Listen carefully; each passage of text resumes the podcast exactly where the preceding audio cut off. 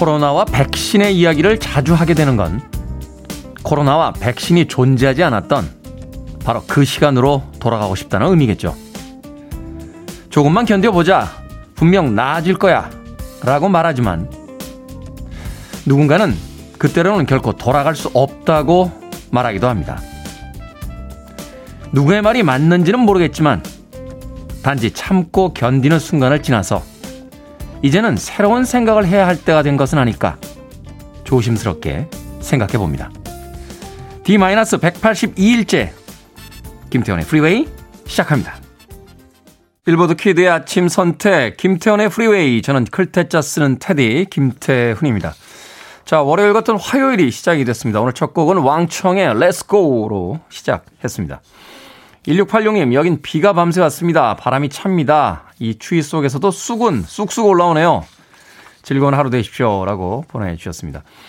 쑥이 올라오는 걸 아침에 볼 수 있는 곳은 어딜까요? 강원도쯤에서 문자를 보내신 게 아닌가 하는 생각이 듭니다. 일육팔육님 고맙습니다. 윤선님, 테디 오늘도 미리 와 있었습니다. 꾸벅! 이라고 아침 인사 해주셨고요. 어, 사사팔삼님께서 두 아이의 새 학기가 시작하는 날입니다. 중삼 올라가는 딸과 중일 올라가는 아들의 새학기 응원 문자 보냅니다. 아들은 왜 이리 걱정될까요? 초등학교 보내는 것도 아닌데. 전국의 학부모님들과 아이들 화이팅이라고 보내주셨습니다. 자, 오늘 드디어 초등학교, 중학교, 고등학교 학생들의 등교가 시작이 됐습니다. 아이들뿐만이 아니라 학부모님들도 조금 여유 있게 아침을 시작하시다가 오늘부터 좀 바빠지지 않았나 하는 생각 해보게 됩니다. 아무쪼록 코로나로부터 아이들이 모두 안전하고 또 모처럼 만나는 친구, 선생님들과 행복한 학교생활 했으면 좋겠네요. 아마도 아이들이 이렇게 학교 가길 원했던 시기는 역사상 없지 않았나 하는 생각 해보게 됩니다. 곽정윤님, 테디 어제 서울에서 강릉 돌아오는데 양양고속도로로 일곱 시간 가까이 걸렸습니다. 곳곳에 사고의 눈길 운전, 제 차도 움직이질 않아서 레카차를 불렀는데 고속도로 폐쇄로 못 온다고 주위 분들의 도움으로 무사히 왔습니다. 감사합니다. 라고 하셨습니다.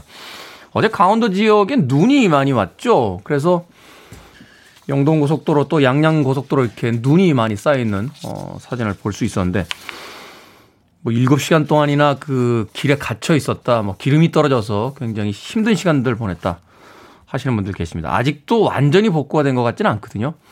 아무쪼록 네, 많이 신경들을 좀 써주시고 조심해서 어, 돌아오시길 바라겠습니다. 자, 황상현님, 아침부터 아내한테 혼나고 나왔습니다. 목도 아프고 뻐근하니 오늘 하루는 또 어찌 버틸까요? 하셨습니다. 예. 가장 안 좋은 게 아침에 아내한테 혼나는 겁니다. 따뜻한 아메리카노 한 잔 보내드리겠습니다. 아내에게 오후쯤 전화해서 미안하다라는 이야기 꼭 하시길 바라겠습니다. 자, 청취자 참여 기다립니다. 문자번호 샵 일공육일, 짧은 문자 오십 원, 긴 문자 백 원, 콩은 무료입니다. 여러분은 지금 케이비에스 E라디오 김태원의 프리웨이 함께하고 계십니다. 케이비에스 E라디오 yeah, go ahead. 김태훈의 프리웨이.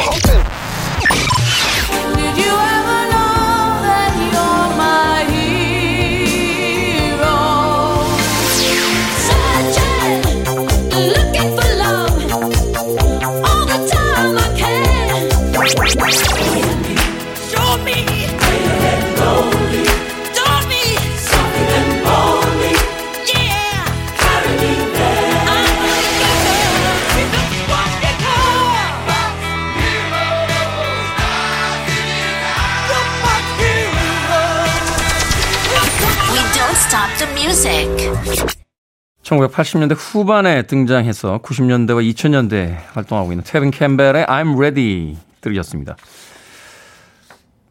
아마도 이 테빈 캠벨은 퀸시 존스의 Back on the Block 음반에 어, 객원으로 참여를 하면서 그 이후부터 아마 활동을 어, 활발히 했던 거로 기억을 하고 있습니다. 음악이 나가는 동안 자료를 좀 찾아봤더니 어린 시절에 이제 교회에서 가스펠송을 부르면서 재능을 인정받았다라고 적혀 있더군요. 되게 이, 그 흑인들 소년들이 이, 대중에게 알려지게 되는 어떤 두 가지 경로가, 하나는 교회에서 음악을 시작하면서 팝스타가 되거나 아니면 길거리에 삼 대 삼 농구를 하다가 엔비에이로 가게 되는 그런 경우가 가장 많지 않나 하는 생각 해봤습니다. 테빈 캠벨의 I'm Ready 들이었습니다. 김경임님, 세차장에서 일하는데요. 어제 비가 와서 오늘은 일이 많을 거라 생각하고 출근해야 합니다. 아침도 든든히 먹고 출근해야겠습니다. 하셨습니다. 그렇죠. 어제 비가 왔으니까 오늘 또 세차장에 참아 계시는 분들이 많을 것 같습니다. 오늘 많은 일 하시고 또 많은 걸 걷어가시는 아침 되셨으면 좋겠습니다. 어, 월급날 언제 와라고 닉네임 쓰시는 분인데요. 어젯밤 늦게까지 등교 준비하던 딸아이가요. 준비를 하더니 좀 아플 것 같다고 좀 쉬고 싶다고 합니다. 이제까지 쉰 건 쉰 게 아닌 건지 어찌 개학날부터 저럴까요? 라고 하셨습니다. 제가 말씀드렸잖아요. 어, 제일 피곤한 게 아, 휴가가 막 끝난 다음 날입니다. 예, 너무 피곤하거든요. 그래서 저는 휴가는 우리가 일주일 신청하면 회사에서 아 일주일 가도 되겠어? 휴가 다음 날 피곤할 텐데 하루 더 주지 라고 해서 플러스 원 제도가 반드시 있어야 된다고 생각하는 사람입니다. 피곤하죠. 딸아이 지금까지 쉬었는데.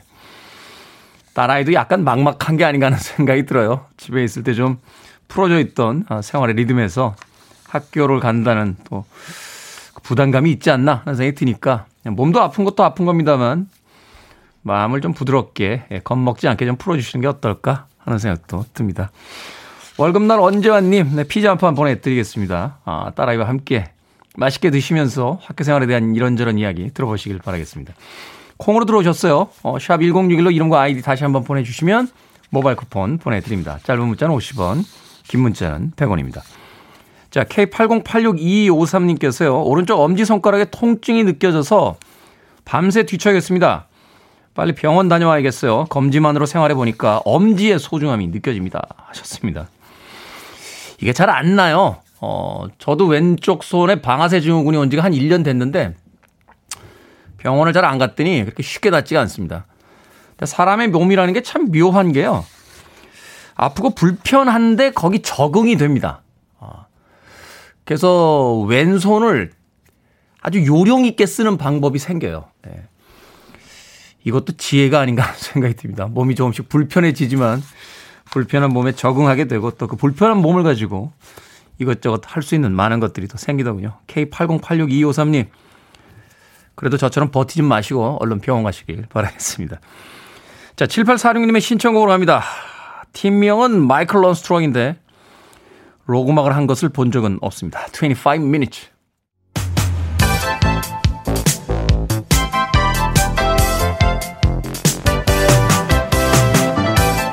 이 시각 뉴스를 깔끔하게 정리해드립니다. 뉴스브리핑 최영일 시사평론가 나오셨습니다. 안녕하세요. 안녕하세요. 자, 어제 이 시간에도 말씀을 드렸는데 네. 최소 잔여형 주사기 이걸 이용해서 지금 백신의 어떤 그 접종 효율을 높이고 있다. 네. 그런데 잔여량 사용에 논란이 있다는 기사가 있습니다. 자, 우리나라에서는 이 잔여 주사기가 충분히 보급이 됐고 네. 국내 개발입니다. 그리고 또 이제 의료진에 주사를 놓는 기술이 좋다고 합니다. 그래서 이제 이, 이 국립중앙의료원에서 정세균 총리에게 보고를 하다가 아, 중요한 새로운 사실이 있다.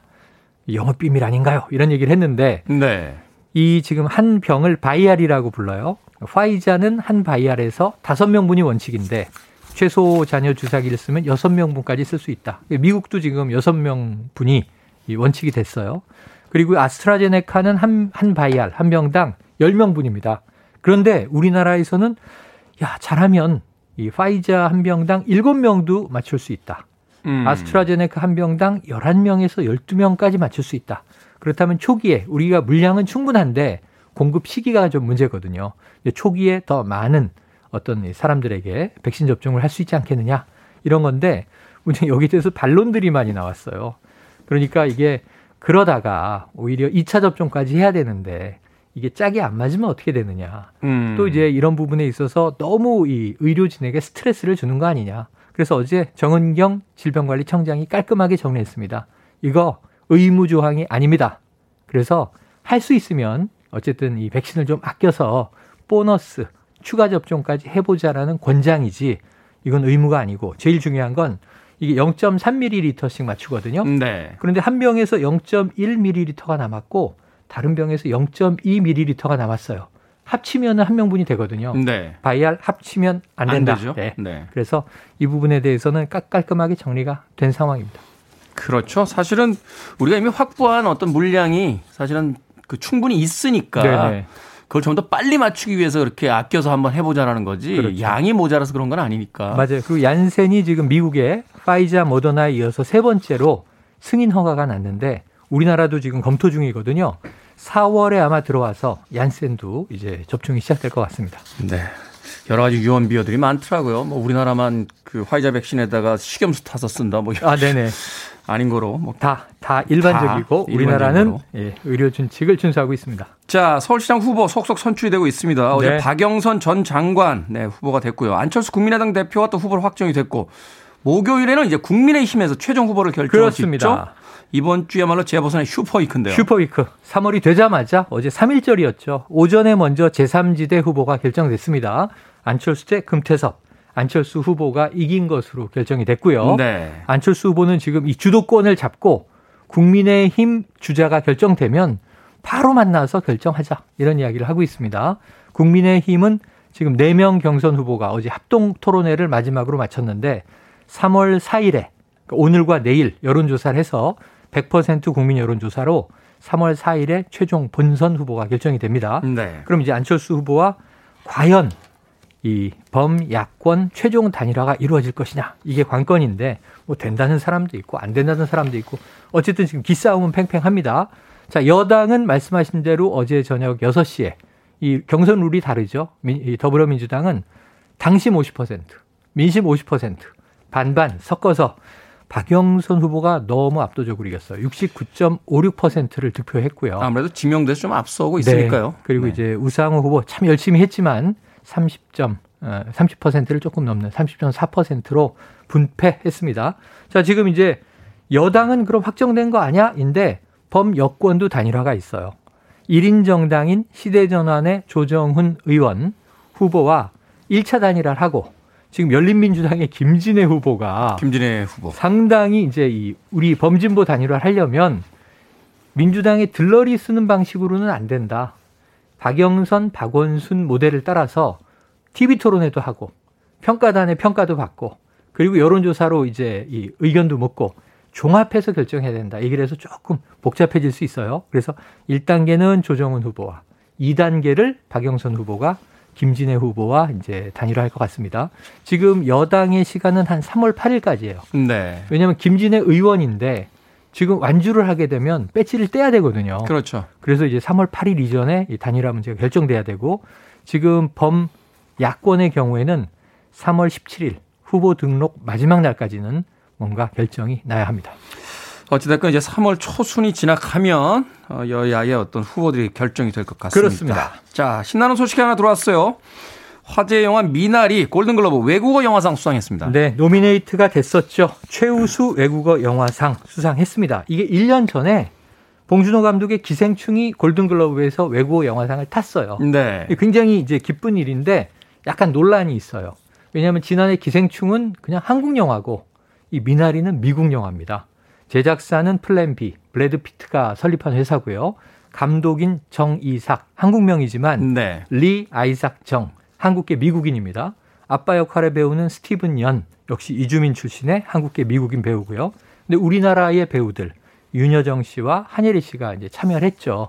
근데 이제 미국 영화가 맞는데 이 대부분의 내용, 대, 대사가 한국어로 진행이 된다는 점에서 외국어 영화로 분류했다. 이게 이제 이 골든 글러브의 이게 헐리우드 외신 기자 클럽이 하는 거거든요. 그렇죠. 그런데 이 뉴욕 타임스가 작품상에 올려서 경쟁을 했어야 했다. 작품상 후보다 이렇게 얘기를 했고 약간 위기의식 느낀 거 아닙니까? 네, 씨엔엔도 한마디 했는데 일리가 있어요. 미국인 다섯 명 중 한 명은 집에서 영어가 아닌 다른 자국어를 쓴다. 그러니까요. 인도계도 있고 중국계도 있고 뭐 다양하겠죠. 그래서 이걸 외국어 영화상만 준 거에 대해서는 성토가 많은데 이 압력이 이제 삼월 십오일에 아카데미상 노미네이트, 사월 이십오일에 아카데미상 시상식인데 지난해 우리가 많이 탔잖아요. 그래서 올해 바라기는 윤여정 씨가 여우 조연상 한번 타는 거 봤으면 좋겠다 이런 바람이 있습니다. 그렇더라고요. 작품상, 감독상보다도 올해 여우, 윤여정 씨가 여우 조연상을 타는 모습을 좀 보고 싶다. 그렇습니다. 마음이 더 강한 것 같습니다. 좀 기다려 보겠습니다. 네. 자, 오늘의 시사 엉뚱 퀴즈 어떤 문제입니까? 네, 방금 영화 미나리의 수상 소식 전해드렸는데요. 이게 날이 날이 갈수록 자꾸만 생각이 나는 흐뭇한 순간입니다. 앞으로 또 더 좋은 일이 남아있을 것 같고요. 여기서 퀴즈! 경상북도에는요, 신생대 제삼 기 말에 화산활동의 결과로 생긴 나리 분지가 있습니다. 이 나리 분지는 이 섬의 정상에 있고요. 이 섬의 유일한 평지이기도 합니다. 이 섬의 이름은 무엇일까요? 일 번 울릉도, 이 번 실미도, 삼 번 군함도, 사 번 서른도. 네, 정답 아시는 분들 지금 보내주시면 됩니다. 재미있는 오답 포함해서 총 열 분에게 불고기 버거 세트 보내드리겠습니다. 최영일 평론가는 점잖게 해주셨는데 에, 이런 노래 있었죠. 날이 날이 갈수록 생각이 나네. 어, 약간 어, 트로피일이 나네요. 자, 아침 방송하면서 참 별거 다 합니다. 날이 분지가 있는 이 섬은 어디일까요? 일 번 울릉도, 이 번 실미도, 삼 번 군함도, 사 번 서른도 되겠습니다. 문자번호 샵 일공육일, 짧은 문자 오십 원, 긴 문자 백 원, 콩은 무료입니다. 뉴스브리핑 최영일 시사평론가와 함께했습니다. 고맙습니다. 고맙습니다. 고고스 출신의 여성 아티스트죠. 벨린다 칼라일, 메더바 츄.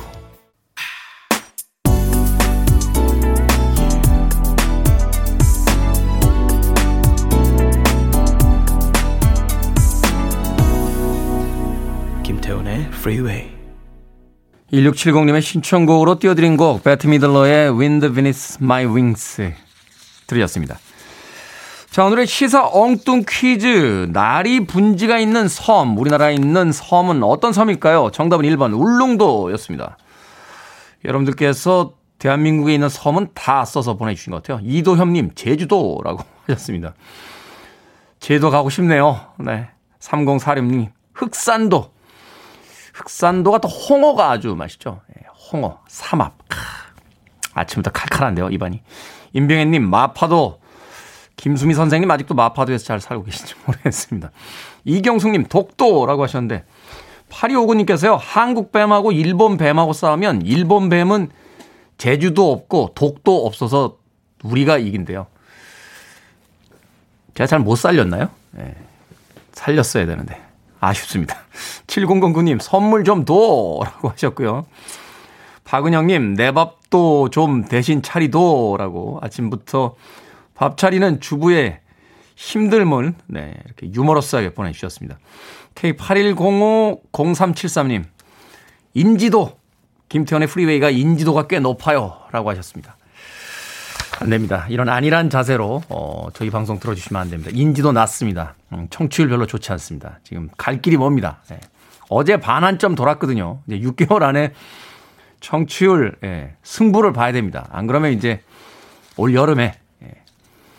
낙향해야죠. 낙향. 예, 이제 더 이상 케이비에스에서 저를 원치 않으면 낙향해야 되는 수순이 있습니다.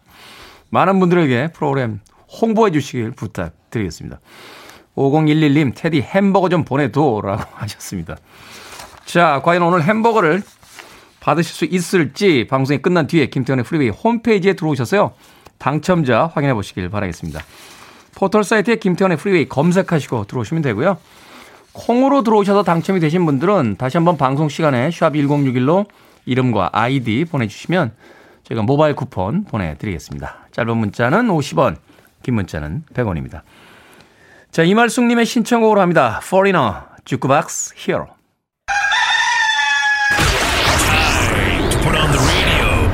김태훈의 Freeway. 매일 학교에 갈 수 있게 된 초등학교 저학년, 삼월 해학기에는 초등학교 저학년 등교 수업이 확대됩니다.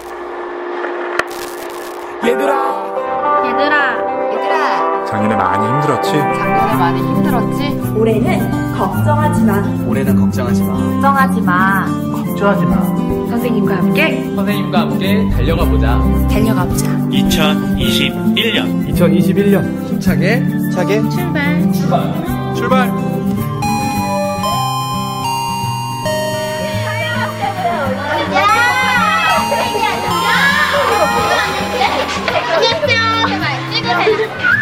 야, 트랙이야나 가고 있어. 찍는 거잖아. 생각을 여는 소리, 사운드 오브 데이. 일선 선생님들이 자발적으로 만든 이천이십일 년 학생 응원송에 이어 아이들의 명랑한 제잘거림 전해드렸습니다. 오늘요, 유치원, 초등학교, 중고등학교가 정상적으로 개학을 합니다. 학부모님들은 아침 먹이랴, 등교 준비시키랴, 모처럼 분주하실 겁니다. 분주하기는 아이들도 마찬가지죠. 학년마다 다른 등교 시간을 확인하고, 이번 주에는 무슨 요일에 학교 가나 확인하고, 온라인 수업과 교실 수업 시간표를 따로 챙기고, 가방에 여분의 마스크를 넣어놔야 합니다. 이것저것 챙길 게 많은 코로나십구 버전 학교 생활에 어느덧 아이들은 그러려니 하는 것 같은데요. 원래 일상으로 다시 돌아간다면 어떨까요?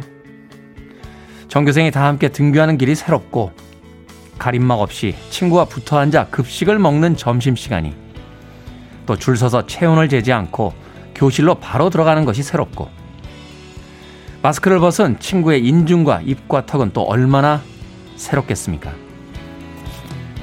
비일상적인 시간이 길어지다 보니까 일상이 낯설어지고 말았습니다. 요즘의 학교 생활, 어른들이 보기엔 그저 이상할 뿐입니다만, 우리 아이들 특유의 적응력으로 씩씩하게 등교하는 아침이길 바라봅니다. 아, 오후에 등교하는 학생들도 있다던데요. 얘들아, 아직 자니? 오늘 개학이다.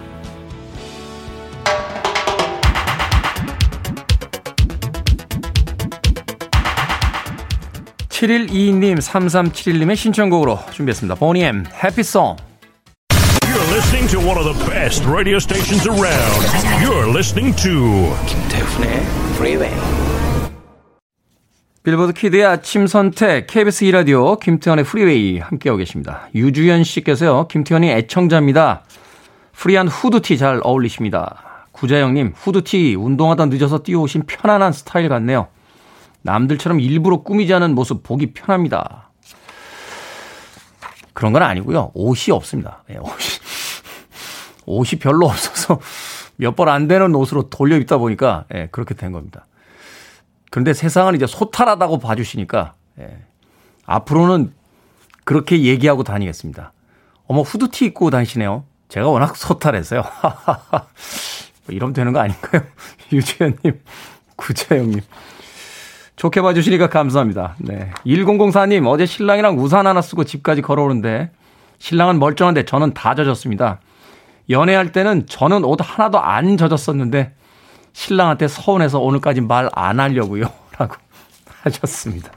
일공공사님, 신랑이 잘못하셨네요. 왜 그러죠? 네? 왜 그럴까? 아, 일부러 이렇게 마쳐야 될 것 같네요.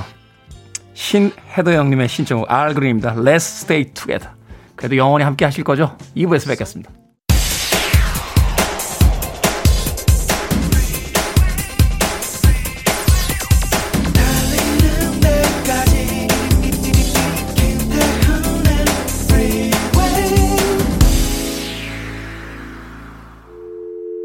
I need your arms around me. I need to feel your touch.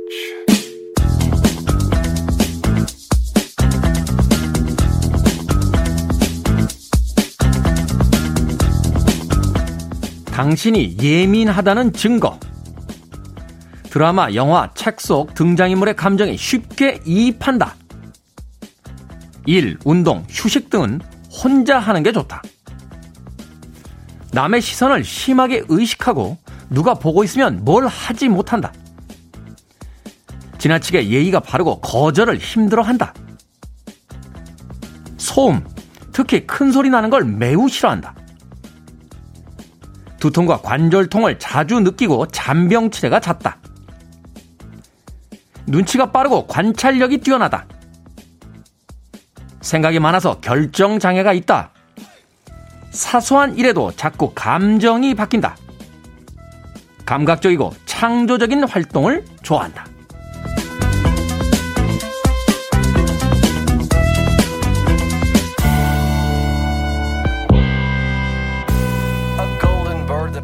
뭐든 읽어주는 남자, 오늘 읽어드린 글은요, 한 인터넷 커뮤니티에 올라온 당신이 예민하다는 증거였습니다. 잘 들으셨습니까? 이 중 몇 가지가 해당이 되시나요?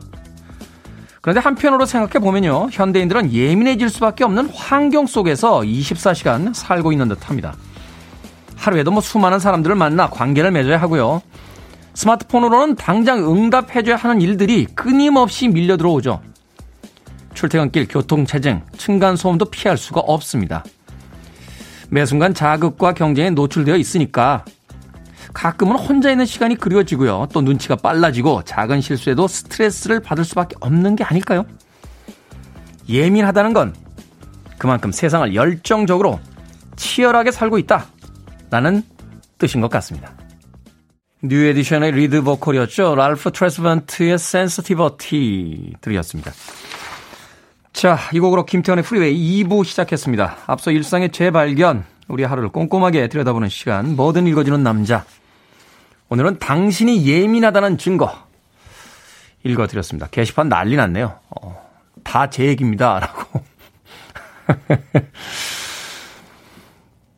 저는 세어봤는데요, 의외로 별로 없어요. 두 개 정도 전 있습니다. 예, 일, 운동, 휴식 등은 혼자 하는 게 좋다. 예, 저는 되게 혼자 합니다. 운동도 혼자 하고, 휴식도 혼자 하고요. 일도 뭐, 물론 여럿이서 하긴 합니다만, 예, 이 디제이 박스에 들어와 있으면 혼자 앉아서 혼자 떠들고 있는 듯한 그런 기분이 들기도 하니까요. 그리고 소음 싫어합니다. 아, 저 정말 그, 이 날카롭고 찢어지는 소리 있죠? 너무너무, 그런 소리는 나이트클럽에서 나오는 음악 빼고는 별로 좋아하는 게 없어요. 제가 자주 가던 그 뮤직비디오 틀어주는 바가 있었는데요. 몇 년 전에 옛날 생각이 나서 그 바에 다시 갔어요. 그리고 와서 삼십 분 있다 나왔습니다. 아, 아 도저히 못 앉아있겠다라는 생각이 들어서. 예전에는 안 그랬던 것 같은데 그 고음의 소리가 꽤 많이 걸리더군요. 많은 분들께서 공감의 표시해 주셨어요. 케이 팔공이일공삼칠님, 현대인의 특징 아닙니까? 케이 칠구팔삼공구구칠님, 하나 빼고 다 제 얘기네요. 유이채님, 거의 제 이야기인 것 같습니다. 소복소복님, 치열하게 사는 건지 겨우 버티며 사는 건지 모르겠네요 라고 해 주셨습니다. 그럴 수밖에 없죠. 어, 인간의 감각기관이 사실은 원시시대부터 지금까지 그렇게 크게 진화하지 않았는데, 우리가 받아들여야 되는 정보의 양과 해야 되는 일들은 그때와 비교하면 정말 상상할 수 없을 만큼 엄청나게 늘어나 있습니다. 한편으로 생각해보면 이런 환경 속에서도 자신의 삶을 살아가는 현대인들이 정말 위대하다 하는 생각도 해보게 됩니다. 모든 것들에 예민할 수 있는 일상이긴 합니다만 자기 자신에게는 좀 더 너그러워지면 어떨까 하는 생각 해보게 되네요.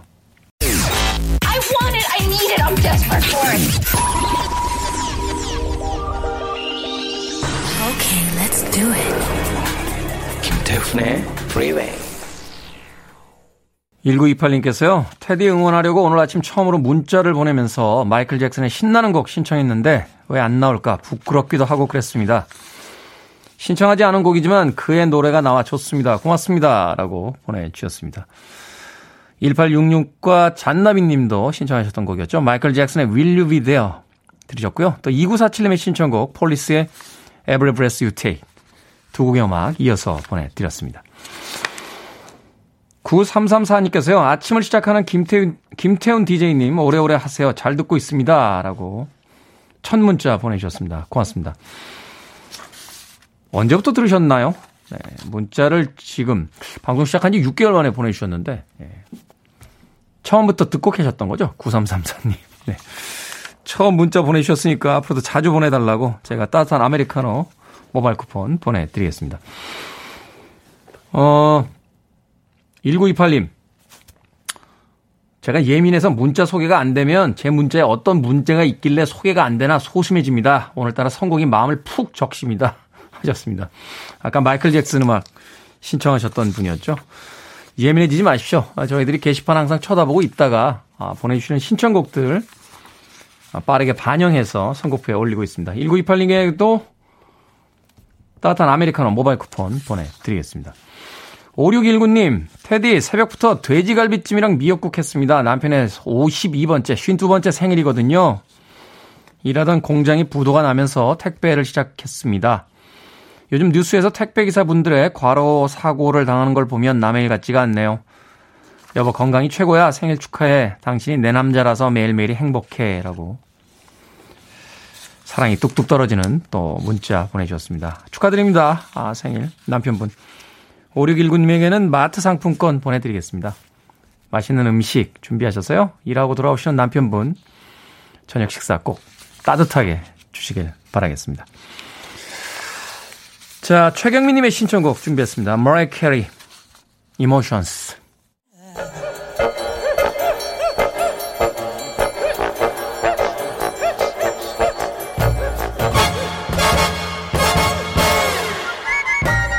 온라인 세상 속 촌철살인 해학과 위트가 돋보이는 댓글들을 골라봤습니다. 댓글로 본 세상.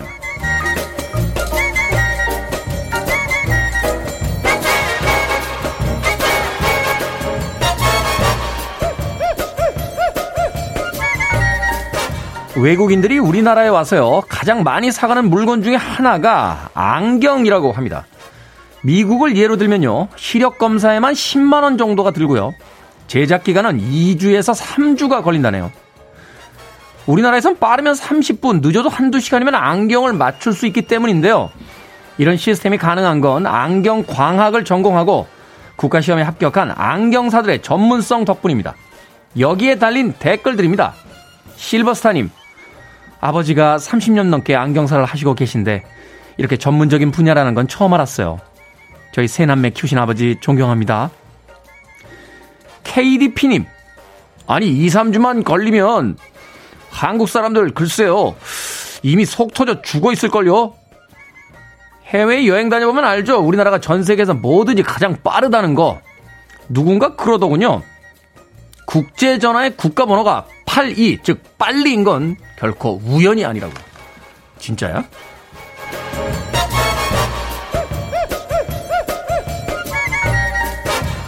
두 번째 댓글로 본 세상.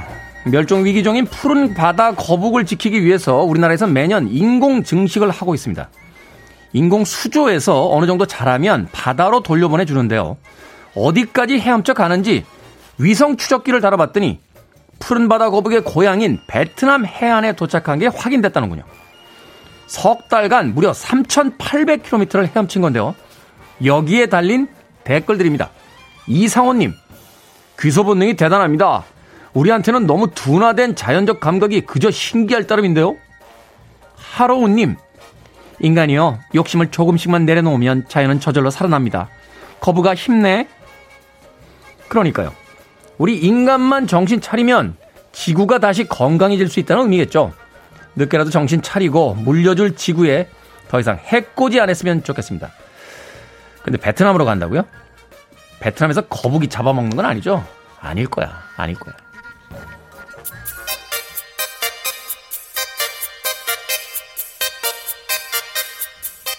헤이젤 딘입니다. 서칭.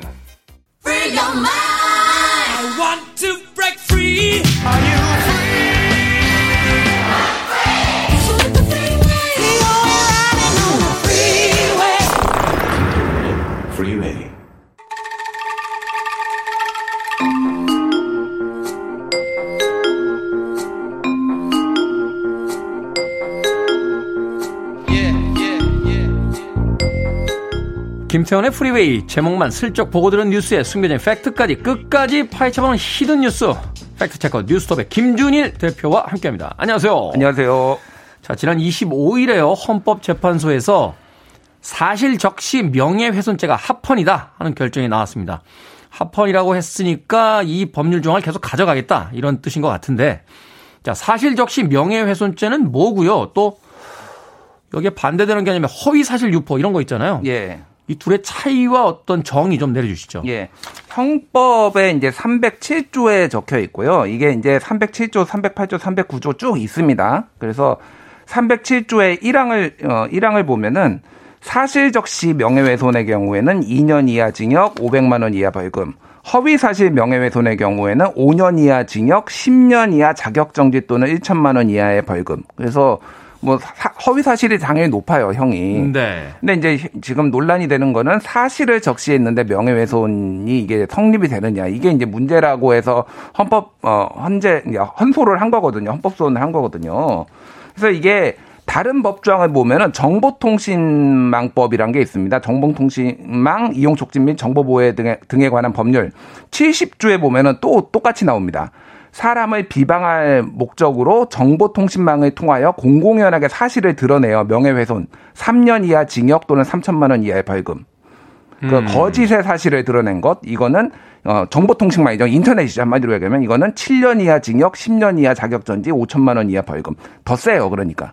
그러니까 인터넷에 올리면은 더 세다라는 거고, 뭐 형법에 보면 이제 뭐 삼백구 조에는 출판물에 의한 명예훼손, 이것도 셉니다. 어찌됐든 그래서 사실을 적시를 해도 어, 명예훼손을 처벌을 받는다. 그게 해당이 안 되는 게 삼백팔 조의 사자 명예훼손, 죽은 사람의 같은 경우에는 허위 사실만 처벌을 받고 사실 적시를 하면은 처벌을 받지 않습니다. 명예훼손일 경우에. 예. 그러니까 이렇게 쉽게 이야기할 수 있는 거죠. 어, 김태훈 디제이가 어제 간밤에 술 먹고 주사를 심하게 부렸다. 음. 이런 걸 이제 에스엔에스에 올리면, 예.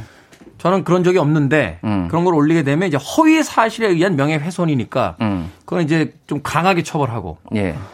근데 제가 사실 진짜 그랬다. 음. 근데 진짜 그랬음에도 불구하고 그걸 올려도 그것도 약하긴 하지만 처벌한다. 음. 이런 거죠. 그렇죠. 어. 그러면 쉽게 얘기해서 이런 거 아닙니까? 그 우리가 음식점에서 음식 먹고 나서 예. 어, 그 음식 되게 맛 없었습니다라고 후기 쓰는 거. 음. 이것도 사실 적시 명예훼손에 들어가는 거 아닙니까, 그러면? 굉장히 쟁점이 많죠. 이거는 뭐, 뒤에도 말씀드리겠지만은 지금 뭐, 과거의 미투, 그러니까 성폭력에 대해서 이제, 어, 드러내는 거, 그리고 네. 지금 학교폭력 관련해서 인터넷에 올리면은 전부 다 사실 적시에 의한 명예훼손으로 잠정적으로 처벌될 가능성들이 있는 거예요. 일단 그게 사실이어도, 그러니까 허위면 허위살에 의한 명예훼손이니까 더 강력하게 처벌할 수 있고, 예. 그게 사실이어도 사실 적시에 의한 명예훼손이니까 처벌할 수 있다. 그렇죠.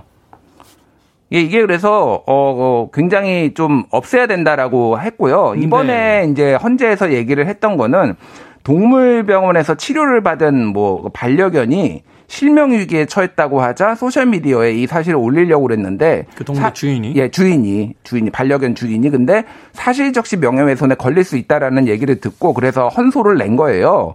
헌법소원을 예 헌법소원을 네. 냈는데 이 전에도 이미 굉장히 많은 헌법소원이 있었습니다. 어, 올해 일월에는 사단법인 오픈넷이라고 이제 표현의 자유를 굉장히 강조하는 시민사회단체가 있는데 여기에서도 헌법소원을 냈고요.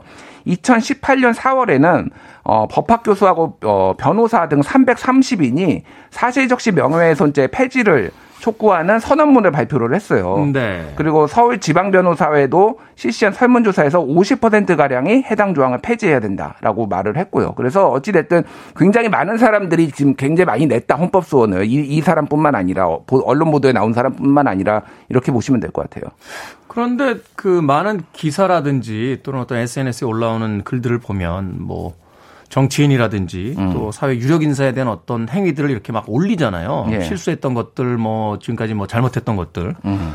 근데 그건 왜 명예훼손죄로 적용이 안 됩니까? 이게 이제 제 삼백십 조에 보면은 위법성의 조각이라는 게 규정이 있거든요. 형법에. 네.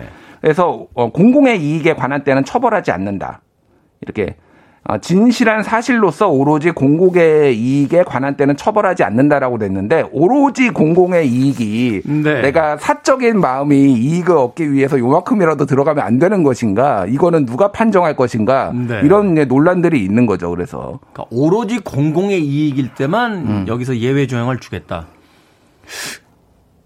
이게 애매한 거 아닙니까? 앞서 제가 예를 들었습니다만 음식점에 가서 음식 먹고 음식이 별로였고 불친절했다. 음. 근데 나는 이렇게 불친절한 음식점은 공공의 이익에 해가 된다고 생각한다. 그래서 에스엔에스에 올리면 음. 이거를 이제 법정에 가서 판정을 해주는 거예요. 법원 이제 파, 아, 이제 판사가 판사가 하는 거죠. 어. 그래서 이게 이제 굉장히 이게 뭐 오락가락합니다. 판결이 그래서 실제 어떨 때는 이게 위법성 조각 사유가 인정이 되고 진짜 사실 공공의 이익에 부합된 것이다라고 얘기를 하고 이를테면은 네. 방금 말씀하신 것도 진짜 열받아서 그래서 올렸을 수도 있잖아요. 그렇죠. 예, 그거를 이제 판사가 다 판결을 한다라는 게 명예훼손을 이제 문제가 많다라고 해서 이제 이번에 헌법소원이 제기가 됐는데 합헌 판결이 난 거죠. 애매하네요. 판사님이 가서 직접 음식을 드셔보실 수도 없고. 네. 이 얘기는 잠시 후에 좀 더 이야기를 나눠보도록 하겠습니다. 어찌됐건 이 동물병원 이용자분이 헌법소원을 헌법재판소에 냈는데 이게 이제 기각이 된 거죠. 예. 뭐 보니까 오 대 사로 이제 합헌 결정이 내려졌다라고 하는데 음. 다섯 명이 합헌, 네 명이 위헌 이라고 해서 합헌이 된 거다. 이게 다수결로 결정하는 거 맞습니까? 어. 그러니까 기각은 아니고요. 그러니까 합헌 결정이 난 거죠, 정확하게. 위헌이 나려면 아홉 명 중에 여섯 명이 위헌이다라고 해야 되는데 네 명만 네. 위헌이라고 했으니까 이건 합헌 결정이 난 거고요. 합헌 결정. 예. 그래서 뭐 그 내용 합, 이제 합헌이 난 근거로 따지면은 이를테면은 어, 이, 우리나라의 민사, 민사로 하, 해결하면 된다라는 게 이제 이 헌법소원 청구인의 주장이었어요. 음. 근데 민사제도가 실익이 없다. 왜냐면은 배상금, 뭐, 보상금도 너무 작고 그 과정까지 들어가는 돈도 너무 많다. 그리고 개인의 명예는 일단 훼손되면 회복이 어렵다. 특징이 있다. 네. 그래서 극단적 선택을 하는 사례도 있다. 이렇게 명예훼손을 당한 다음에 그래서 사회적으로 부작용이 심각하기 때문에 그래서 형법으로 처벌해야 된다라는 게 다수파, 오, 다섯 명의 의견이었죠. 그렇군요. 네. 최근에도 뭐 보면은 오보내놓고 나서도 사과문도 발표하는 언론들이 워낙 많아서 음. 네. 거기서부터 좀 손을 대야 되는 건 아닌가 하는 생각도 해봅니다. 자, 음악 한 곡 듣고 와서 계속해서 이야기 나누겠습니다. 본조비의 곡 듣습니다. You Give Love a Bad Name. 이 곡이 이렇게 쓰일 줄은 몰랐습니다. 본조비의 You Give Love a Bad Name 들으셨습니다. 자, 빌보드 키드의 아침 선택 케이비에스 E라디오 김태원의 프리웨이. 오늘 히든 뉴스는 뉴스톱 김준일 기자와 함께 하고 있습니다.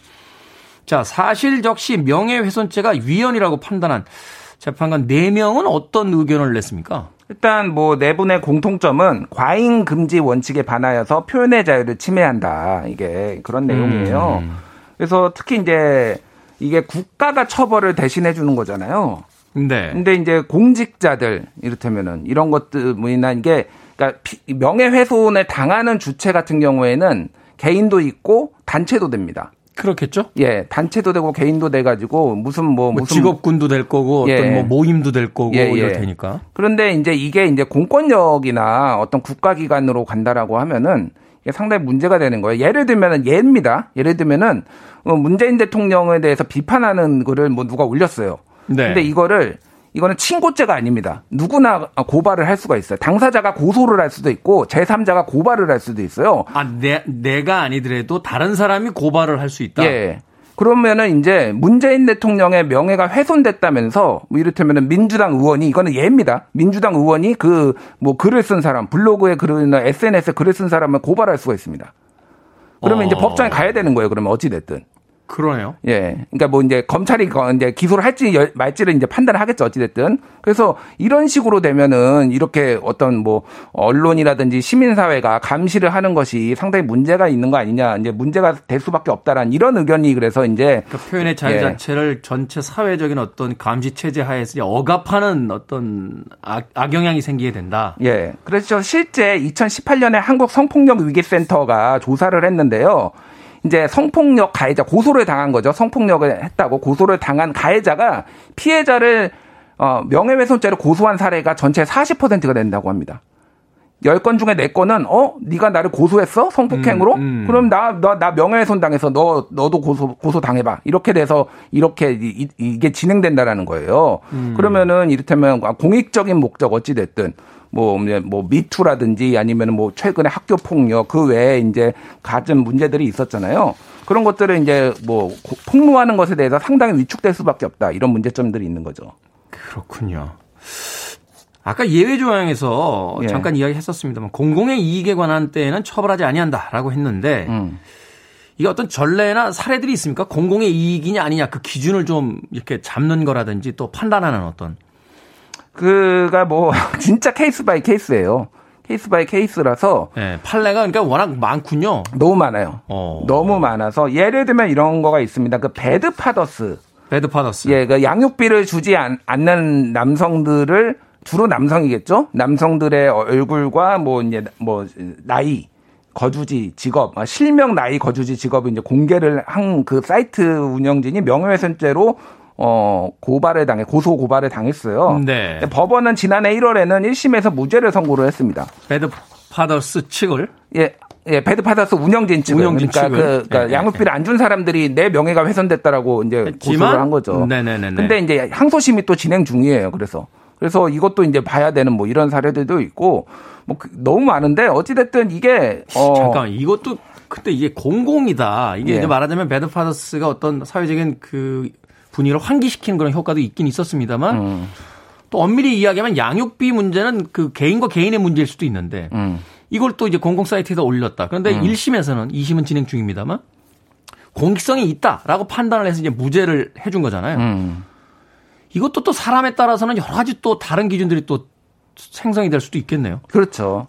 그래서 이거를 어쨌든 다 판사가 판결을 하는 거 이게 형법이라는 게 문제예요. 그러니까 민법에 의해서 민법 칠백오십 조에 의하면은 거기에 명예훼손이라 적혀 있는데 피해를 받으면은 구제받을 수 있다 이렇게 썩 네. 적혀 있거든요. 그래서 다른 나라의 같은 경우에는 대, 대체적으로 이런 거를 형법으로 처벌하지 않습니다. 특히 사실적시에 의한 명예훼손은 형법으로 하는 나라가 거의 없어요. 아, 이건 그냥 민사로 어느 음. 쪽이 그 손해를 받는지에 따라서 민사 소송으로 가지 음. 국가의 어떤 형법을 가지고 처리하는 경우는 없다. 그래서 이천십 년에 영국은 아예 명예훼손죄 자체를 폐지해버렸습니다. 형법으로의 명예훼손죄. 그래서 사실적시든 허위사실이든 명예훼손죄가 없어요. 거기는. 음. 그러면서 법무장관이 이렇게 얘기를 했어요. 그때 당시에. 표현의 자유가 권리가 아니었던 지나간 시대의 이해할 수 없는 범죄다. 명예훼손죄는. 이러, 아. 이렇게 얘기를 하면서 이거는 민사의 영역이다라고 본 거예요. 독일 같은 경우에는 명예훼손죄 자체가 사실인 경우에는 성립하지 않고요. 프랑스, 오스트리아, 스위스 같은 경우에도 사실임은 입증되면 면책이 되는 경우가 대부분이고요. 미국 같은 경우에는 오십 개 중에 사십육 개 주에서는 어, 사실적시 명예훼손이 없고 나머지 네 개 주에서도 사실상 사문화되는 상황이고요. 일본 같은 경우에는 어, 사실적시 명예훼손이 있기는 한데 이건 친고죄입니다. 그러니까 당사자만 할 수 있지 제삼자가 이렇게 명예훼손 이런 게 있었다라고 이제 고발을 할 수 없는 거죠. 그래서 전 세계적으로 보면은 국가가 직접 나서 가지고 어, 개인의 명예훼손을 처벌하는 이런 것들은 없어지는 추세다. 음. 그리고 한국에서도 그런 목소리들이 계속 나왔기 때문에 저는 개인적으로 이번에 좀 어, 위헌이 나오지 않을까 그렇게 생각을 했는데 어, 오 대 사로 나온 거 보고 좀 놀랐습니다. 개인적으로. 그러네요. 사실은 이제 이 명예훼손을 당하는 음, 어떤 사람, 대상들이 사실은 사회적으로 어떤 권력을 가지고 있는 사람일 경우가 더 많잖아요. 음. 어, 그리고 그런 어떤 그 말하자면 분쟁의 어떤 조정에 있어서 어, 힘을 갖지 못한 측에서 사실은 이걸 어떤 미디어라든지 이제 언론을 통해서 좀 음. 도움을 구하는 경우들이 많은데 법원에서는 그걸 이제 인정하지 않는다는 거죠. 저 같은 경우에는 거의 훼손될 명예가 없기 때문에 저 같은 사람은 크게 상관이 없어요. 근데 뭐 굉장히 공직자 뭐 이런 분들은 어 이걸로 명예훼손죄로 계속 고, 고소고발을 한다라면은 누가 비판을 제대로 할 수가 있겠습니까? 네. 그래서 표현의 자유를 위해서라도 이거는 제고되어야 되지 않나 개인적으로는 그렇게 판단합니다. 네. 특히 사실적시에 의한 명예훼손은 저는 말이 안 된다고 봅니다. 네. 이건 사실 이제 사회에다 도덕성을 요구하는 거잖아요.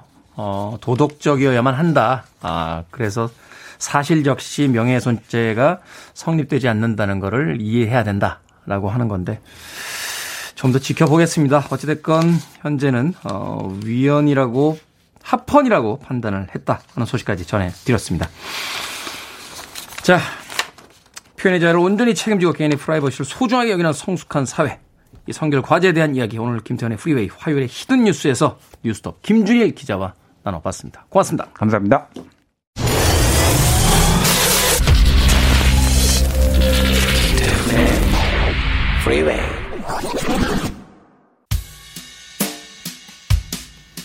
케이비에스 E라디오 김태원의 프리웨이 디 백팔십이 일째 방송 이제 마치겠습니다. 오늘 끝곡은 샤니아 트와인의 You are still the one 준비했습니다. 조금씩 조금씩 곰뱅이 기어가듯이 봄이 오고 있습니다. 그래도 아직 완전히 오진 않았으니까 감기 조심하십시오. 내일 아침 일곱 시에 돌아오겠습니다. 고맙습니다.